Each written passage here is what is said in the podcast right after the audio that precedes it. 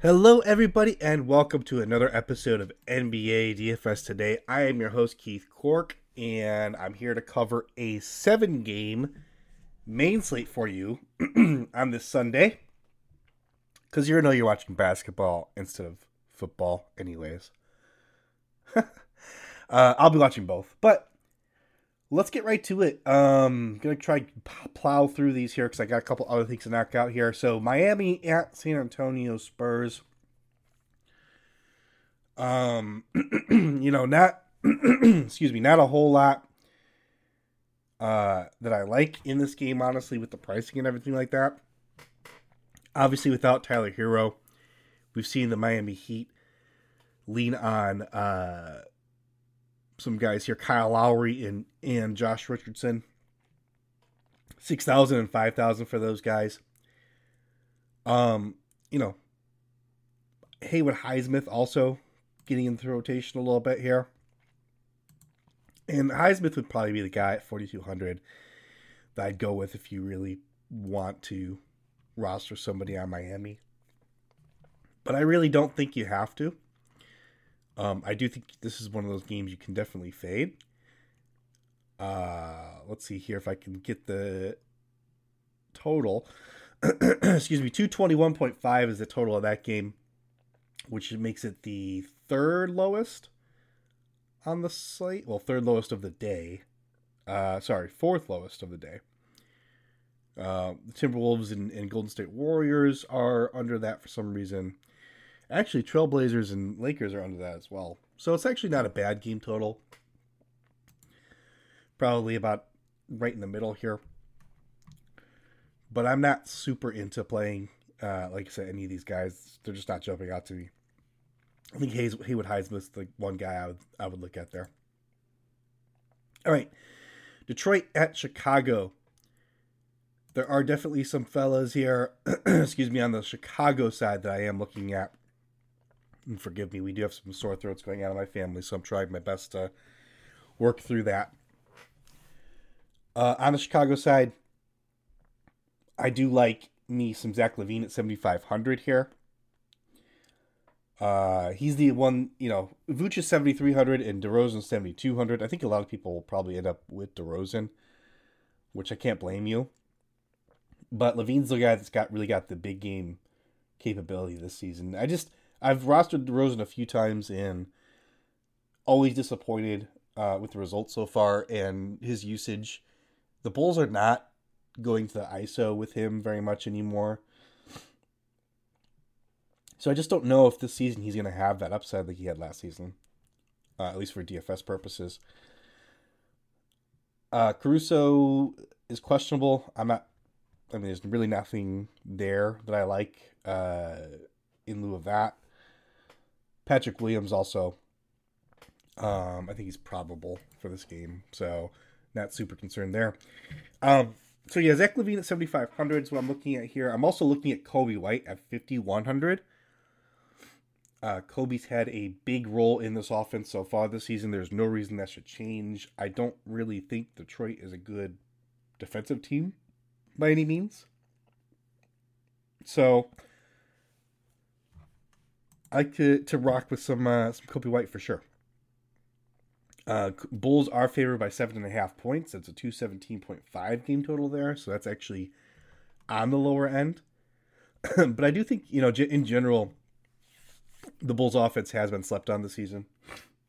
And I'm not saying that just as a Bulls fan. I just, you know, just the numbers that we have seen and then the reality that we have seen with the with what's going on uh, haven't quite matched just yet, in my opinion. So I'm not overly concerned. Uh, if you want to go on the Detroit side, there are a couple guys I definitely, uh, you know, was looking at. I mean, Ausar Thompson just continues to roll at 7,100. Don't think you need to go to him on a seven game slate, but I don't really mind that price tag, honestly. It's pretty fair. Uh, Jalen Duren's out, so of course you've got Mar- Marvin Bagley, the third at 4,900, or James Wiseman at 3,300. I just can't trust those guys at this point. I don't think we should. it's uh, getting difficult to do that. We did see uh, Umude, Stanley Umude, uh, enter the lineup last game for 17 minutes. Uh, just something to keep your eye on. I don't think even that you can trust either so it's not something I'm going out of my way to do. So uh, the pricing here is a little prohibitive, prohibitive in my opinion, but there are still some nice players there that you can go to in a big GPP a tournament. Dallas at New Orleans. Excuse me. Uh, didn't end up with any of these guys in my uh, initial lineup here. And of course, this will change up until lock. Get the $5 DFS pass uh, from sportsethos.com to continue to follow along and see how we uh, change our lineups up until lock based on the new information. Um, Dallas. Yeah, if you want to go Luka, I, I, can't. You know, eleven eight is his pricing. I'm not, I can't fault you there. Um, sure, fine, no big deal, right? Um, and and I mean beyond Luka and Kyrie, can you really even trust anybody here to to contribute at their price tags? I mean, Dereck Lively was a guy that we were rostering, but now he's fifty one hundred.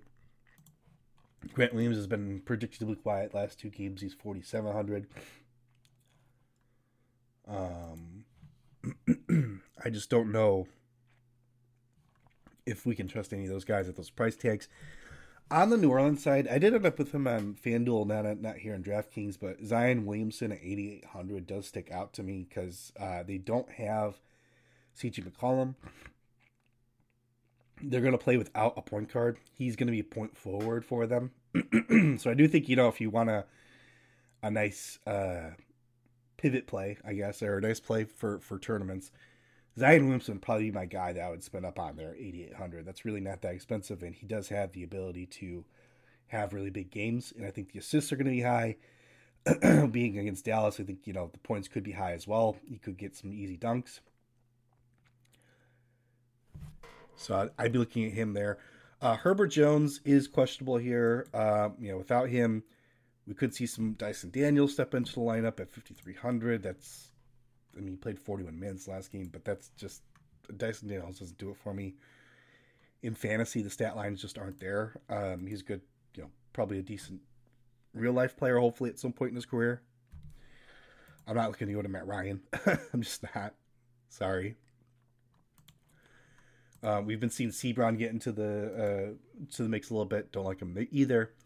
So really, that's that's as that's as far as I'll go. I'll go Zion Williamson. Uh, I mean, if you want to go Bi, Sure, I, I don't have a problem with that. Uh, Jonas also 6100, probably someone you could consider for sure. But he's hard to trust as well. So uh, Zion's really my top play from that game there. Denver at Houston. I love me a lot of these Denver Nuggets, and uh, you know, sorry Houston fans. I just don't. I'm not gonna buy just yet that the Houston Rockets are good on defense. I just, I just don't think it's gonna happen. Uh, Jokic is twelve thousand though, so I don't think I'm gonna get there. excuse me, because I want to do want to roster some of these mid range guys. Um, but one of the guys that does stand up to me is Reggie Jackson at 5,500. That's just too low, given the fact that he's going to be locked into a 30 plus minute role uh, with this team because there is no Jamal Murray.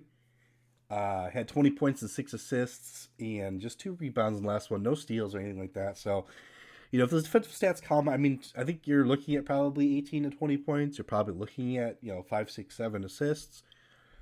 And hopefully you can get, you know, two or three steals as well. And now you're talking about potentially a, a 40, you know, near 40 point DK game at 5,500. I just don't see anyone else in that range that I feel as comfortable about locking into my lineups there. Uh, Michael Porter Jr. at 6,700 definitely in your player pool should be. Uh, he is picking up the scoring slack without Jamal Murray there. So he's somebody that you should definitely be considering. Uh, on the Houston side, fade Alperen Sengun. uh, no, I, I, mean I think it'll be fine, but he could get into foul trouble playing against uh, Jokic, obviously, and um, just not a great matchup. So I am not playing any Alperen Sengun, even though he has been on fire to start this season. You guys know my thoughts on him and so far so far he has proven me absolutely wrong. But i'm still not going to him here.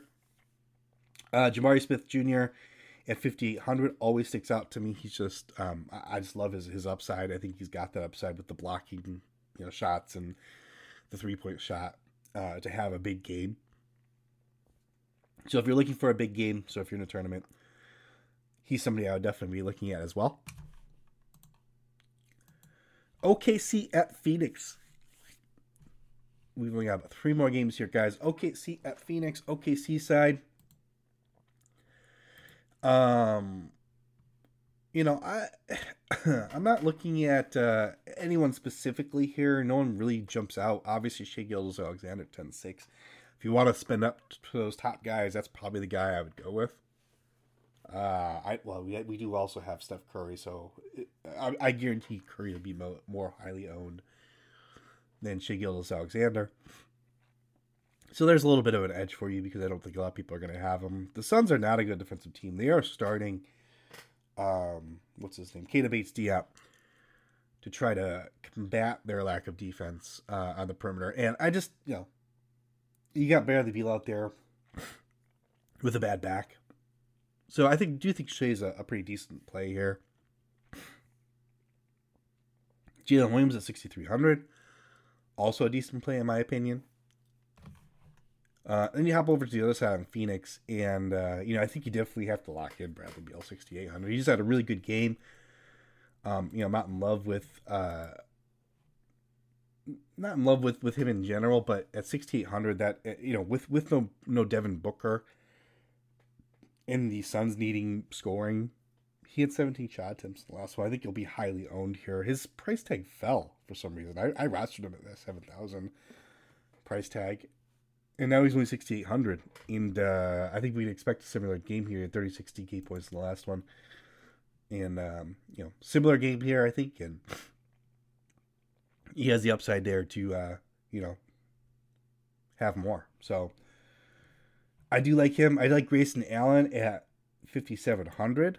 Um, I think on FanDuel he's even just 5,000, which is even better uh, over there. But on, on DK, we'll stick with. Um, seems to still have a pretty solid role in the offense. Obviously, just had that big 51.5 DK point game against Chicago where he hit a bunch of threes. Uh, and he can do that any given game. But uh, he's getting the assists and the rebounds also, so there's a nice floor there as well. So I do like me some Grayson Allen at 5,700, even though I hate the look of his face and the cut of his jib. I do want to punch him. uh, Eric Gordon at uh, 5,200 is also questionable, which makes this uh, an even better, you know, potential play if he does sit. Should be some additional minutes there for Grayson Allen and Josh Okogie might get in, get back in as well. But I'm not playing Josh Okogie. I'm done with that. If you want to play somebody a little cheaper, I think it's probably Goodwin that you go with. Um, but he's been out of the rotation. But you know, if he can get up to the 20 plus minute mark, um, he might be able to hit 25 DK points for you, like 4,300 or 4,400 there, uh, which is pretty decent. But I don't think you can trust it. If we hear Gordon's out, that might be a, a direction I go, though. All right, Minnesota Timberwolves. We do have uh, Anthony Edwards questionable in this one, so that's a big thing to keep our eye on. Uh, we also have Naz Reid questionable here as well. If Ant Man can't go, um, I think you definitely need to lock in uh, Jaden McDaniels. And I know I've been saying his name all season. He hasn't really stepped up for us just yet, but when there's a bunch of usage that's going to open up. I mean, Karl-Anthony Towns at 8,000, that's where everyone's going to go. And I have no problem with that play either. I think that's a fine play, especially against the Warriors, who, uh, you know, lack size. But Jaden McDaniels is going to be the pivot, and I do think that he's going to be in role line for a bigger offensive role at 4,600. Uh, I do think that I'm going to have quite a bit of him because I do see him being able to score, you know, 20 real life points. Um, and get some hopefully some steals and some blocks, which have been missing this season so far. I know I could have him in fantasy. He had two steals last game, but they really haven't been enormous. And uh, you know, grab some boards, grab some assists. I would I would love for him to hit you know the 30 DK point mark for us at 4600, which I think is definitely possible without Anthony Edwards in the lineup.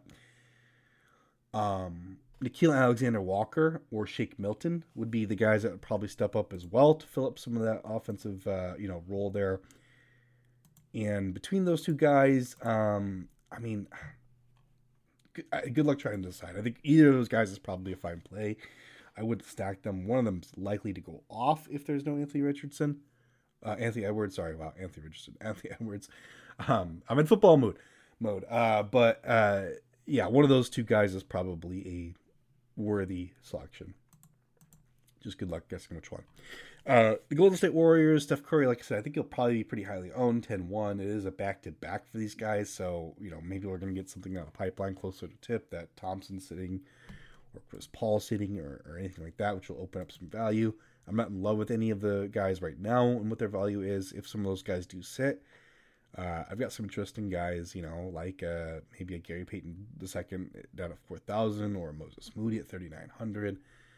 Uh, Kuminga at 4,800. Uh, you know, if they decide to sit a few guys, those are kind of guys that we would be looking at.